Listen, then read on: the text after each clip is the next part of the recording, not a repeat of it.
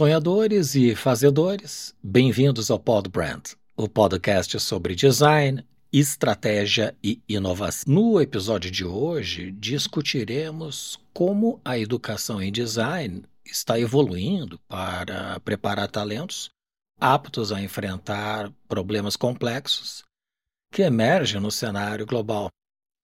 O curso de pós-graduação em Design Estratégico e Inovação do Instituto Europeu de Design, em São Paulo, visa conectar tendências e projeções de futuro com a realidade presente. Seu programa estruturado em quatro fases vai além da simples instrução e se ancora nos pilares essenciais do IED: saber, saber fazer e ser. Sonhadores em Ação, a essência do design estratégico, é o tema de hoje, com nosso convidado Laércio Marques. Ele é o coordenador acadêmico do curso no IED Brasil. Traz consigo uma vasta experiência, tanto no ambiente acadêmico quanto na indústria, onde atua de forma significativa como Business Design Lead na Suzano SA, empresa brasileira do ramo de papel e celulose, com 11% de participação do mercado global e valuation aproximado de 65 bilhões de reais. Junte-se a nós até o final para uma discussão aprofundada sobre a capacitação e preparação de profissionais para enfrentar e solucionar as intricadas questões do design no contexto atual. Laércio, seja muito bem-vindo. Maurício, super obrigado pelo convite, por suas palavras nessa introdução e principalmente pela oportunidade de participar do seu podcast. Eu admiro demais o seu trabalho, fico verdadeiramente honrado em estar nesse microfone, é, por onde, inclusive, já passaram aí profissionais brilhantes que tanto eu, eu admiro e me espero.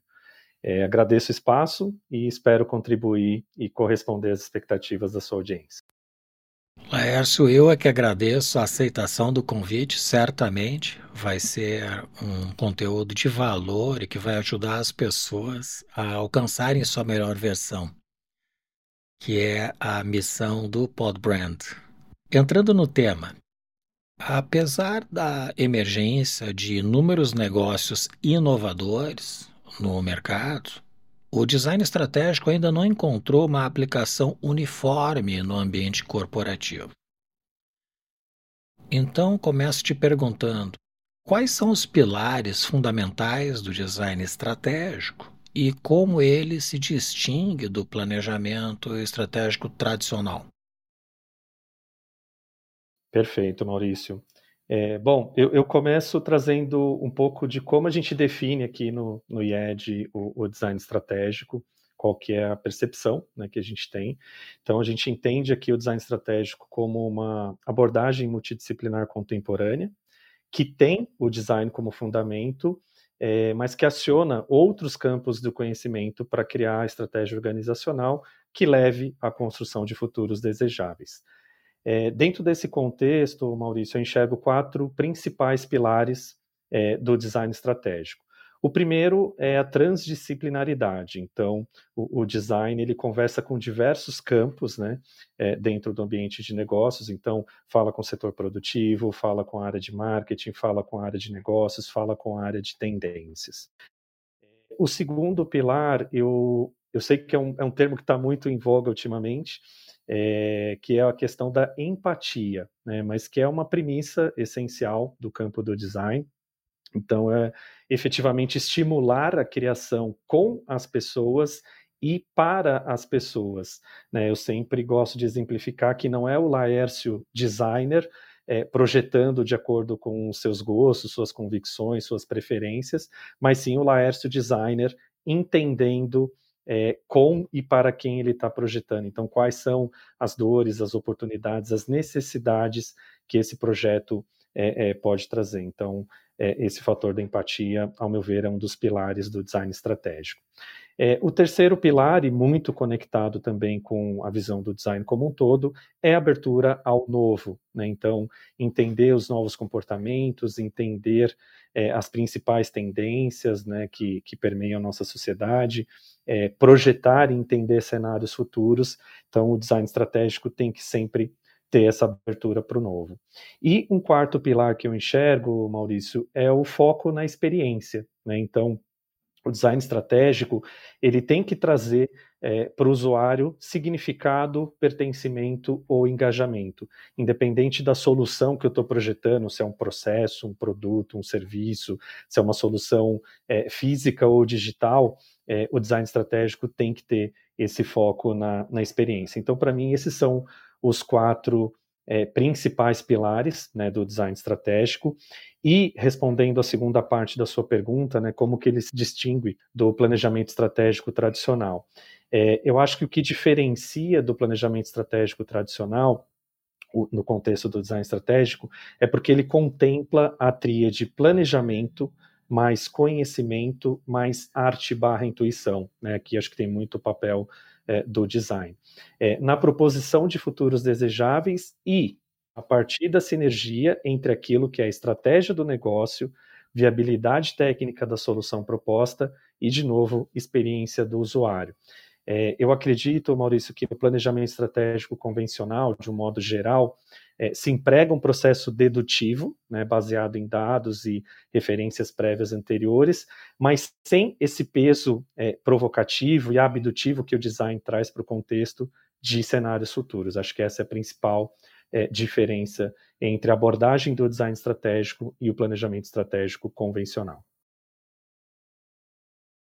Interessante tu mencionar que realmente o design estratégico, o design como disciplina, multidisciplinar é transversal mesmo.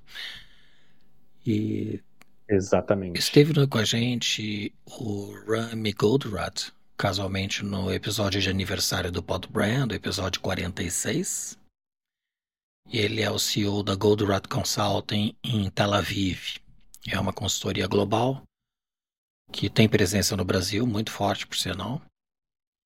E o Dr. Eliahu Goldratt, pai do Rami já falecido, que escreveu em 84 o livro A Meta, que já vendeu mais de 10 milhões de livros, ele, ele tem, na sequência do seu trabalho, acredito que no livro A Escolha, que é o The Choice em inglês, uma, uma elipse que forma a tríade onde a intuição entra. Ele diz que tudo começa com a emoção, que sem você se importar com aquilo que faz, isso não vai te gerar a empatia necessária. A emoção alimenta a intuição, então essa emoção é o que te abre a porta para a intuição agir. E a intuição abre a janela para a lógica. E aí entra num círculo virtuoso entre emoção, intuição e lógica. Eu menciono isso também de forma ilustrada, inclusive no meu livro Árvore da Marca. Como a metodologia do design estratégico equipa os alunos para abordar desafios concretos do mercado, há problemas específicos que essa abordagem é especialmente eficaz em solucionar? Perfeito, Maurício. Vamos lá. É, no IED, como você mencionou, o a nosso curso de pós-graduação em Design Estratégico e Inovação, ele está estruturado em quatro módulos, né? São três módulos uh, de conteúdo, mais um módulo que é referente ao trabalho de conclusão de curso, né? O módulo de finalização. É, no primeiro módulo, é, é eu chamo esse módulo como módulo de fundamentação em design. Ele é um módulo que vai é, trazer um embasamento né, para os nossos alunos. É, eu sempre gosto de, de frisar, Maurício, que esse não é um curso de design exclusivo para designers. É, então, obviamente e naturalmente, a gente sempre, em, em, todas as turmas, a gente costuma ter ali um pool de profissionais que já vem com uma formação prévia em design, então designers gráficos, designers de produto, designers digitais que querem né, aprofundar conhecimento no campo do design estratégico, é, mas não é uma prerrogativa, não é uma exigência, né, então a gente costuma ter também é, profissionais de outros campos do conhecimento, é, comunicação, administração, publicidade, arquitetura, moda, é, inclusive é, profissionais de exatas, né, eventualmente é, profissionais das áreas de engenharia, de tecnologia. Então, isso é bacana porque é, eu crio um, um repertório né, de visões diferentes para discutir o design. Então, a gente tem esse módulo 1 de fundamentação. O módulo 2, eu trato design, criatividade e inovação.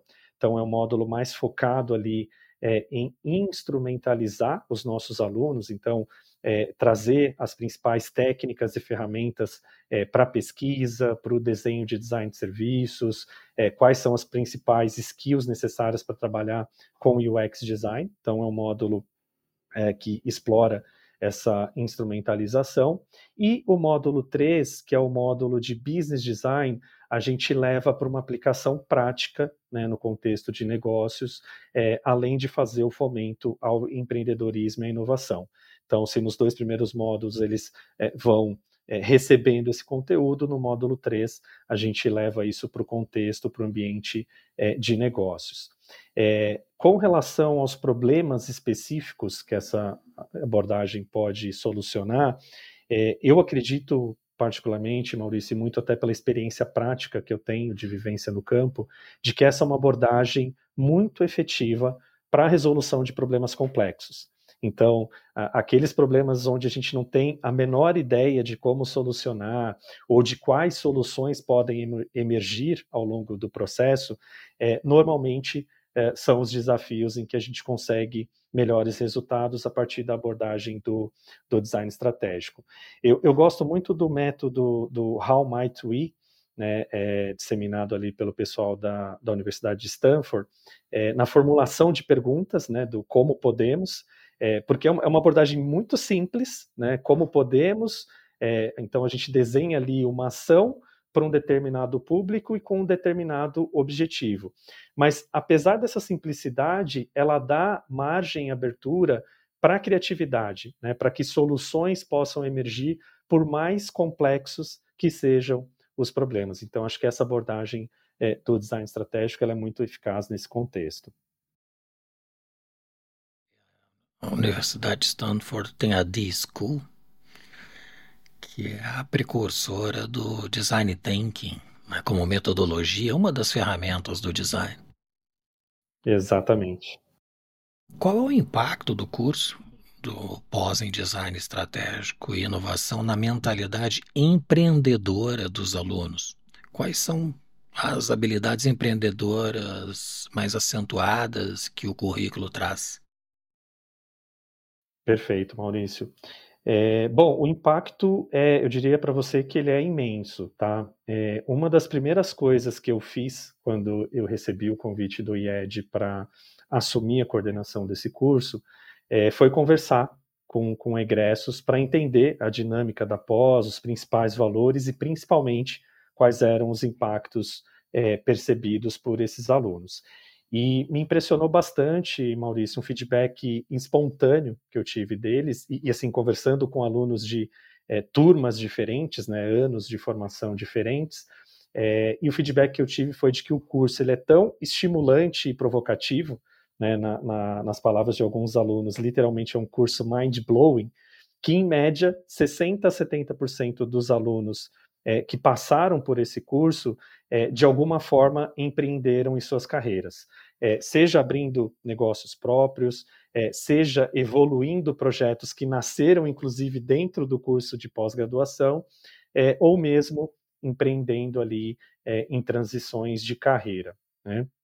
Em termos de habilidades empreendedoras, o, o nosso currículo atual a gente desenvolve é, tanto hard skills, né, a gente explora questões ali relacionadas à gestão de negócios, é, governança, uh, finanças, estratégia empresarial e corporativa, é, dentre outras ferramentas, né, como metodologias ágeis e ferramentas do campo do design. E, e também a gente trabalha bastante soft skills, né, principalmente é, aquelas relacionadas à criatividade, empatia, como já mencionei aqui, é, liderança, facilitação, articulação e gestão de pessoas. Acho que esse seria um, um apanhado geral com relação às principais habilidades empreendedoras é, que a gente estimula através desse curso, Maurício. Há algum exemplo notável de negócio inovador originado por um ex-aluno do programa? Sim, a gente tem. Eu até tenho um exemplo, Maurício, com relação a, a, a, as possibilidades de utilização da abordagem do design estratégico, é, foi uma turma que eu formei recentemente, em dezembro de 2022. É, eu tinha numa mesma turma três projetos completamente distintos. Então, um grupo atendeu a um projeto do Magalu, né, grande rede varejista aqui do Brasil. É, inclusive com um projeto é, com recorte muito peculiar voltado para a geração X. Né? Hoje é muito comum a gente ouvir falar em projetos voltados para a geração Z, é, millennials e tantas outras categorias, mas o grupo fez um recorte específico para a geração X e foram muito assertivos nessa entrega. É, um segundo grupo atendeu a, a um projeto uh, voltado para o campo da sustentabilidade em produtos. Então, eles atenderam uma marca de é, calçados sustentáveis, a Insecta Shoes, é, também com a mesma abordagem do design estratégico, e um terceiro grupo, é, e esse era o, é o case a, a, que eu queria chegar aqui respondendo a tua pergunta, um terceiro grupo que atendeu a uma ONG é, chamada Mi Casa Tu Casa, é uma ONG aqui do Brasil, que tem um projeto é, voltado ao atendimento de refugiados venezuelanos. É, esse projeto foi muito é, bacana, porque inicialmente a ideia do, do, do, briefing que a gente recebeu dessa ONG seria apoiá-los é, é, no registro de uma metodologia né, em relação a como eles estavam recebendo e tratando esses é, refugiados. Isso seria posteriormente até replicado num livro, consolidado né, num livro.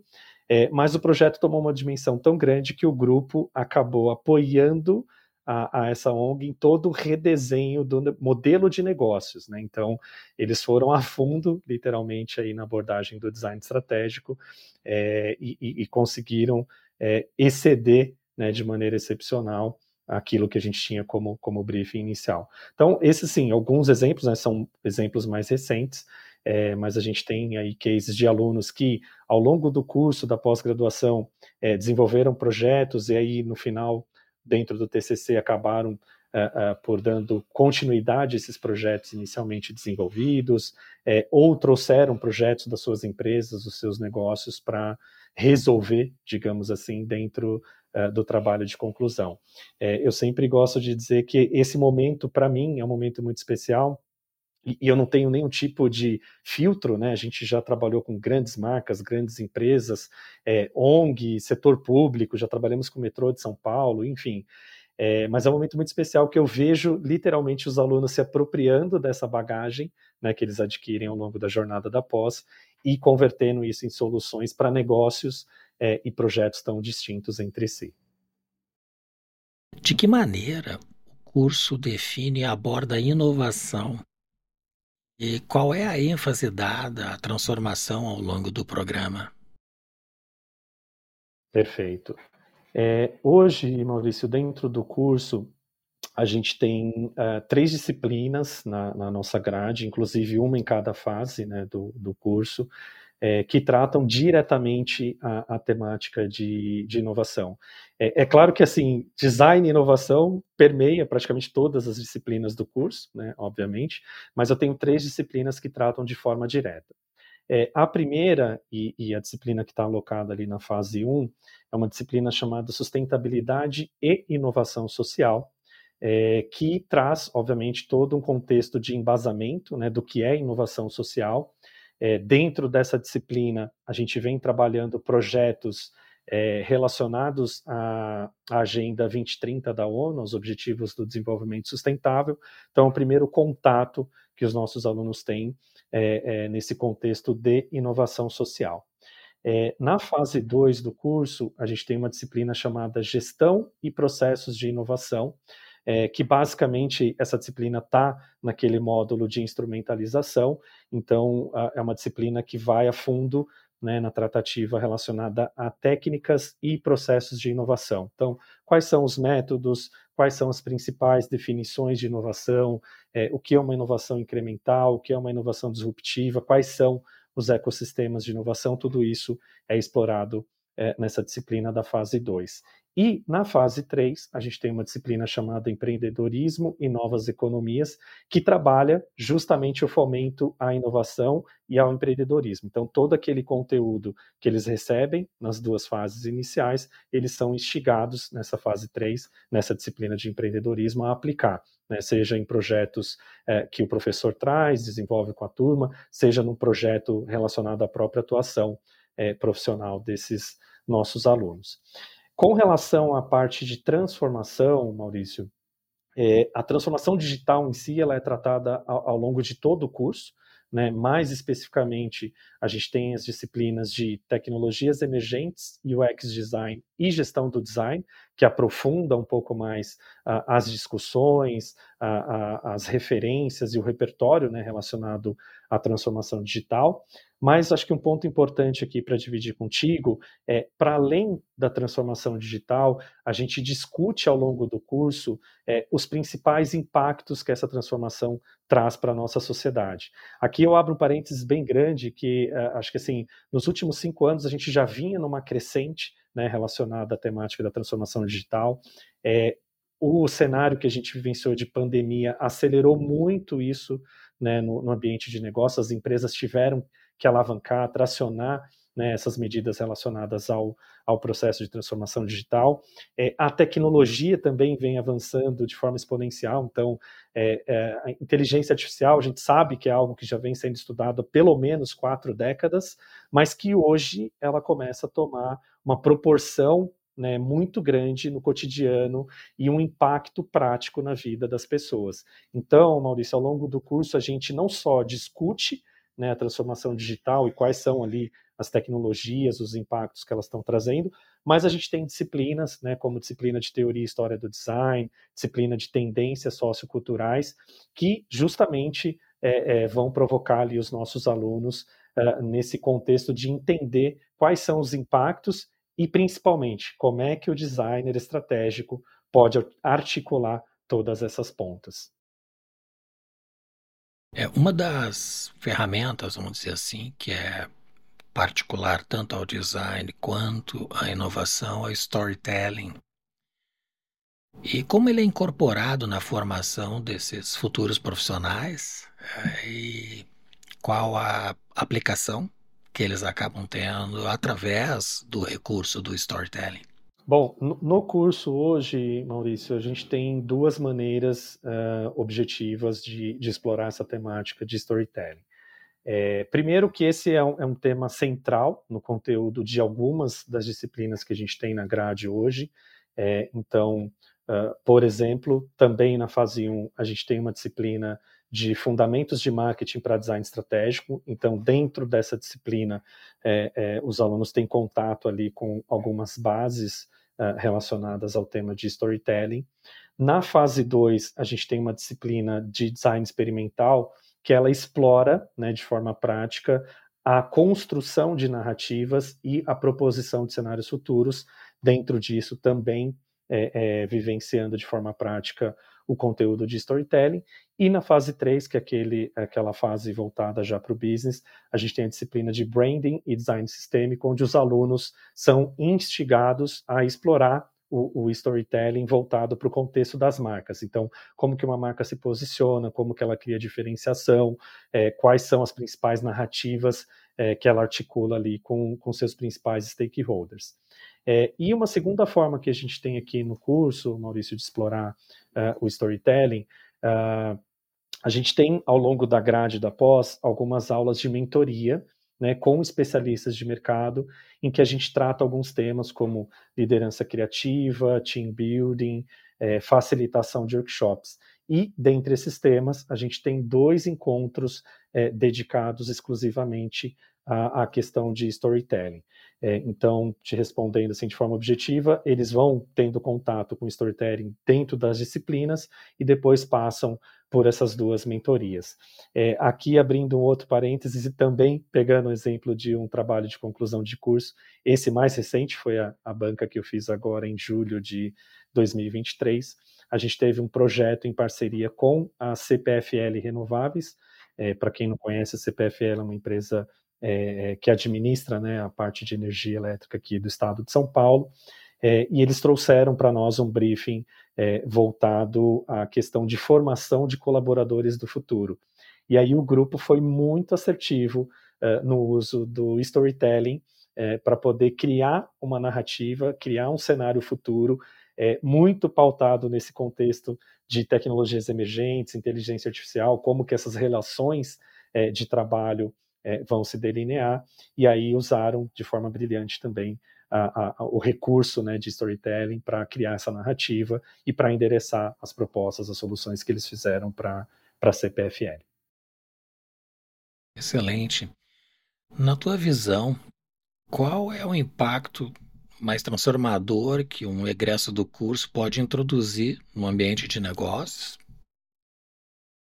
Perfeito. Bom, eu acho que o impacto mais transformador, Maurício, que um egresso pode introduzir no ambiente de negócios, é, a partir da, da, da lente do design estratégico, vamos chamar assim, é a visão sistêmica. Né? Então, é essa compreensão de que o designer é, projeta com e para as pessoas e, principalmente, né, a dimensão que o seu trabalho é, pode dedicar-se ao entendimento do contexto ampliado das demandas sociais, as necessidades do mercado e as potencialidades da indústria.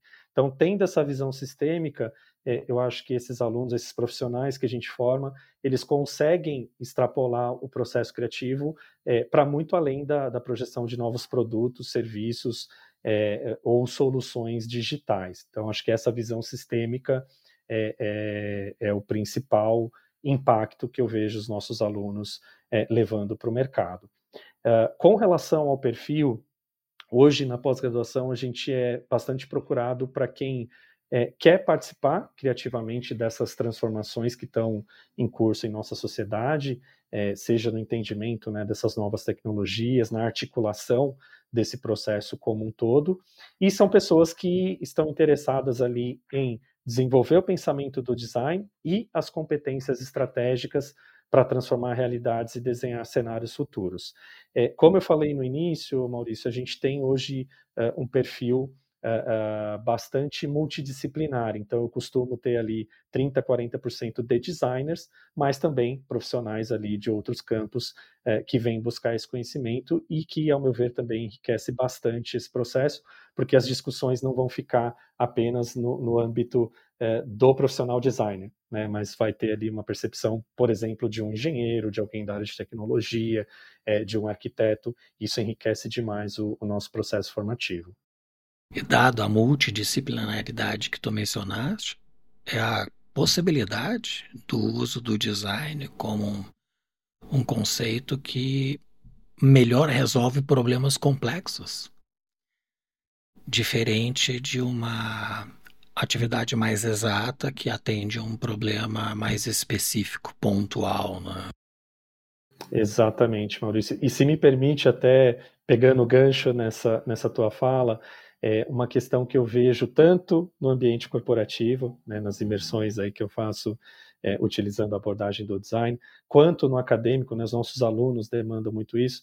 É, muitas vezes existe uma expectativa em relação a uma linearidade, né, uma pergunta, ah, mas o que você vai entregar, é, o que eu vou receber do outro lado, né, e, e a, a, as pessoas têm essa expectativa por algo linear. E eu sempre reforço que o design não é linear, né, ele é multidisciplinar a partir da imersão, das vivências, das capturas, né, da percepção, né, da intuição, como você bem ponderou aqui também no início, é que vão emergir as soluções e as propostas. Então, acho que é importante fazer esse destaque também, porque no dia a dia ele não é linear. Né? Ele é, tem essa, essa característica.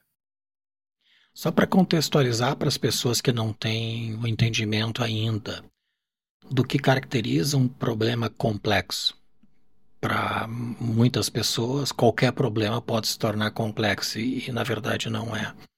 O problema complexo ele não tem uma única solução ou resposta. Ele se caracteriza por interdependência das partes, né?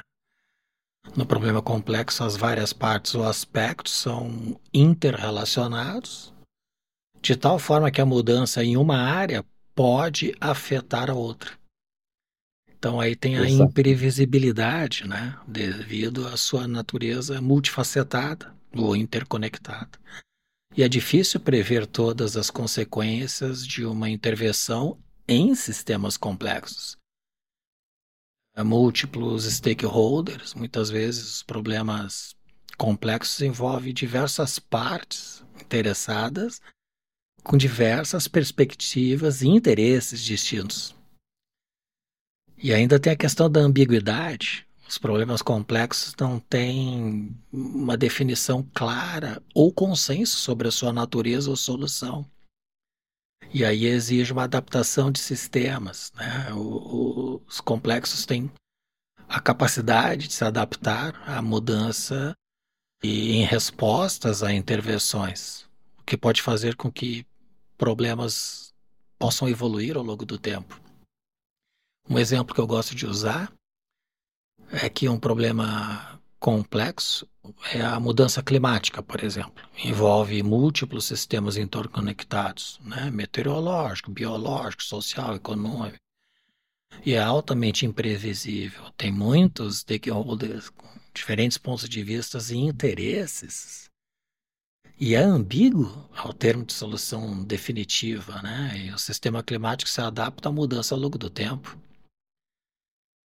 E a própria etimologia de complexo vem da palavra do latim complexus, que significa entrelaçado, unido, é formada pela união de duas partes, com, que significa junto, com, e plexus, que vem do verbo plectere, que significa entrelaçar ou tecer.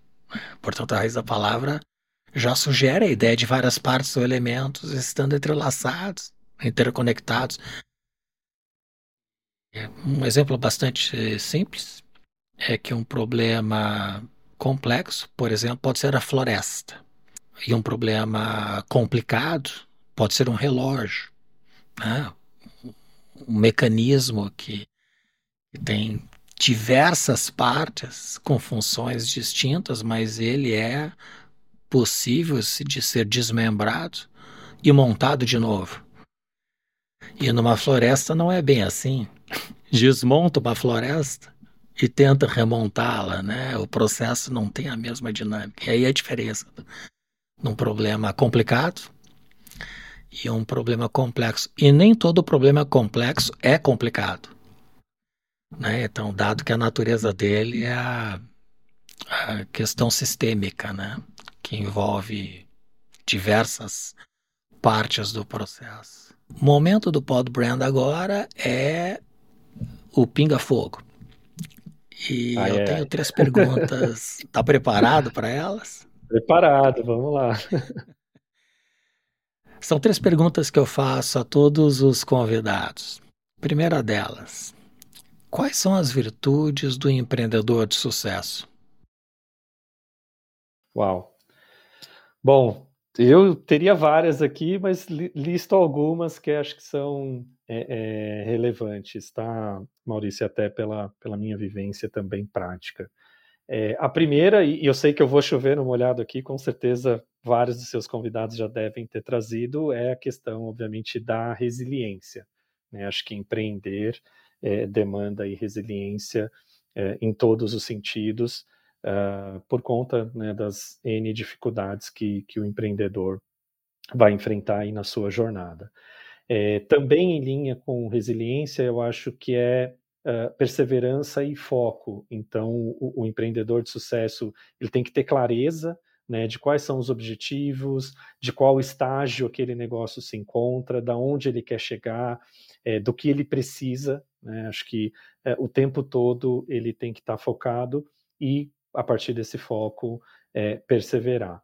É, não poderia deixar de trazer, óbvio, aqui como, como acadêmico, como professor, é, mas também como estudante, uh, a questão da capacitação contínua. Né? Eu acho que uh, o, o, empreendedor de sucesso ele tem que se atualizar, ele tem que buscar aqueles conhecimentos é, é, que lhe estejam faltando no contexto de, de, de atuação. É, enfim, acho que é, é, uma, uma virtude aí fundamental dentro desse processo. Uh, eu destaco também otimismo, né? acho que uh, é necessário mesmo em, contextos de adversidade, acho que o empreendedor de sucesso ele tem que ter uh, otimismo. E para finalizar, eu acho que uh, vale né, também como virtudes aí trabalhar com bastante responsabilidade e comprometimento. É, eu acho que o empreendedor de sucesso ele tem que ter em mente uh, que a atuação dele impacta outras pessoas, outras uh, variáveis dentro do cenário de negócio. Então, o tempo todo ele tem que agir com responsabilidade e comprometimento.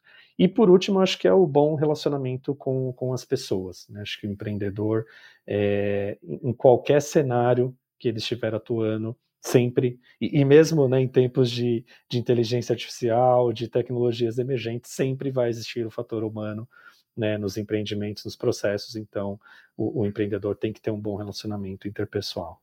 Acho que esses seriam os principais aqui que eu destacaria, Maurício. O que diferencia os sonhadores dos fazedores? Bom, eu, eu, acredito muito, Maurício, que é a capacidade de execução. E em que sentido? É, todos nós né, temos aí o potencial de sonhar, de imaginar, de fantasiar, de idealizar cenários e futuros, né? alguns com mais facilidade, outros com menos, alguns com maior ousadia e criatividade, outros com um pouco mais de pragmatismo e serenidade. Mas eu acho que a capacidade de tirar esses sonhos do papel é o que diferencia é, os fazedores dos sonhadores. É, eu sempre costumo falar, Maurício, no, no, final dos meus workshops, das imersões, dos processos né, de design que eu facilito, é, eu destaco que pode ser difícil fazer uma imersão de dois meses no processo de design thinking, é, uma imersão de algumas semanas no processo de design etnográfico, uh, ou mesmo uma imersão de alguns dias numa aplicação de uma design sprint, por exemplo. Mas o mais difícil de tudo é tirar do papel as ideias que emergem e resultam desse processo. Então, eu acredito muito que essa diferenciação é, de novo, está na capacidade de execução. E a última, o que é design? Uou, essa acho que é a melhor aí do Pinga Fogo.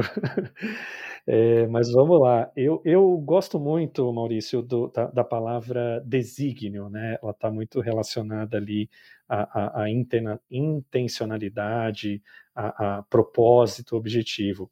É, mas respondendo assim, para mim, uh, design é dar significado, é, é, fazer com que processos, produtos, serviços e, e experiência efetivamente façam é, sentido na, na, vida das pessoas.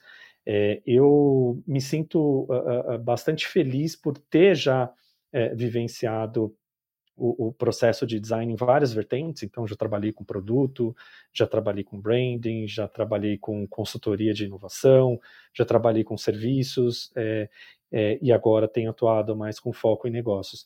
Mas para mim é muito gratificante quando eu vejo o design dando significado para cada uma dessas soluções. Eu acho que para mim design é, é, isso, é sobre dar significado, é sobre dar sentido, né, fazer sentido. Perfeito. Bem, a gente entrou agora numa das nossas sessões mais apreciadas. Todos nós sabemos que atrás de cada grande mente há uma vasta biblioteca né, de conhecimento absorvido ao longo dos anos. Livros que têm o poder de não só informar, mas transformar, inspirar e mudar nossas perspectivas. Isaac Newton dizia que se vir mais longe, foi por estar de pé sobre ombros de gigantes. Né? E muitas vezes esses gigantes são autores que compartilham suas ideias, pesquisas, histórias através de suas obras. por isso sempre fazemos questão de pedir aos convidados que compartilhe conosco aqueles livros que deixaram uma marca em sua trajetória. E considerando tua rica trajetória e o impacto que a leitura tem em nossa formação, poderia nos indicar alguns livros que foram fundamentais para você? E quais seriam os títulos que você acredita que todos nós apaixonados pelo conhecimento devemos dedicar um tempo à leitura? Perfeito. Bom, Maurício, confesso que esse foi um baita desafio mesmo, porque tenho muitos livros aqui é, mas vou, vou, me ancorar na parte final aqui da tua fala, né, e, e trazer algumas indicações daqueles é, que de fato eu, eu acredito que foram fundamentais né, na minha trajetória e, e, que tenham relevância dentro do contexto aqui do tema que a gente está é, tratando. Então, é, eu tenho três aqui físico, vou tentar mostrar aqui, mas vou, vou mencionar para todos. É, o primeiro deles é o livro uh, Design Estratégico Direções Criativas para um Mundo em Transformação, do André Coutinho e Anderson Penha. Então, esse é um livro que está uh, bastante conectado à temática aí do design estratégico. Ele traz, né, inclusive, um bom embasamento de, do que é essa abordagem, é, é, de qual a potencialidade né, que o design estratégico tem, é, principalmente nesse contexto de é, cenários futuros e, e alinhamentos uh, de projetos. Uh, o segundo livro que eu trago, Maurício, é um livro do Ezio Manzini, tá? É o livro Design, quando todos fazem design, uma introdução ao design para a inovação uh, social. É, e eu recomendo esse livro por duas questões. Uma, obviamente, é esse aspecto né, do, do, do design uh, como abordagem, como ferramenta para a inovação social. E como eu já mencionei aqui, uh, na pós a gente tem uma disciplina que trata a, a temática de inovação social, mas também porque o Manzini traz uma provocação muito bacana, que é a questão relacionada ao design difuso versus o design especializado. Então, é, eu sou um designer, sou formado em, em design, então sou um especialista, é, mas existe é, espaço para atuação de profissionais que não tenham formação em design, que é o que o Manzini eh, traz ali como o contexto do design difuso, que inclusive complementa. Então, quando eu falei ali que na, no, na composição das nossas turmas a gente tem uma riqueza por conta desses diferentes backgrounds, eu acho que vai em um pouco com o que o, o Manzini traz nesse livro também. É, o terceiro livro aqui que eu indico é O Mundo Codificado, de Willem Flusser, por uma filosofia do design e da comunicação. É um livro super gostoso, né? um livro é, é, de fácil leitura e, e, e bastante provocativo também, é, principalmente no contexto ali uh, uh, da gente entender né, o papel do design uh, em termos dessa mediação com a tecnologia, a relação homem-máquina, como é que o design pode é, articular e quais os, os, impactos ali filosóficos.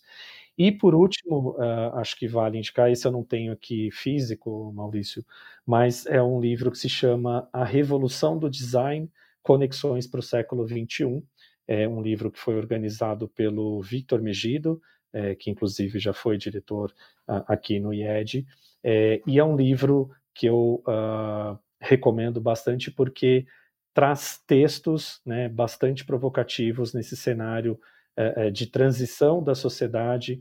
É, tem textos, inclusive, que foram escritos por professores que hoje lecionam no IED, né, inclusive na pós-graduação em design estratégico. Então tem um, um repertório ali muito rico, tratando né, como que a, a gente enxerga o, o design, a abordagem do design estratégico e, e o potencial né, da, dessa abordagem como um todo. Então, acho que esses quatro, é, é, por características distintas, é, marcaram bastante aí a minha, minha trajetória e tem bastante sinergia com o que a gente discutiu aqui nesse podcast.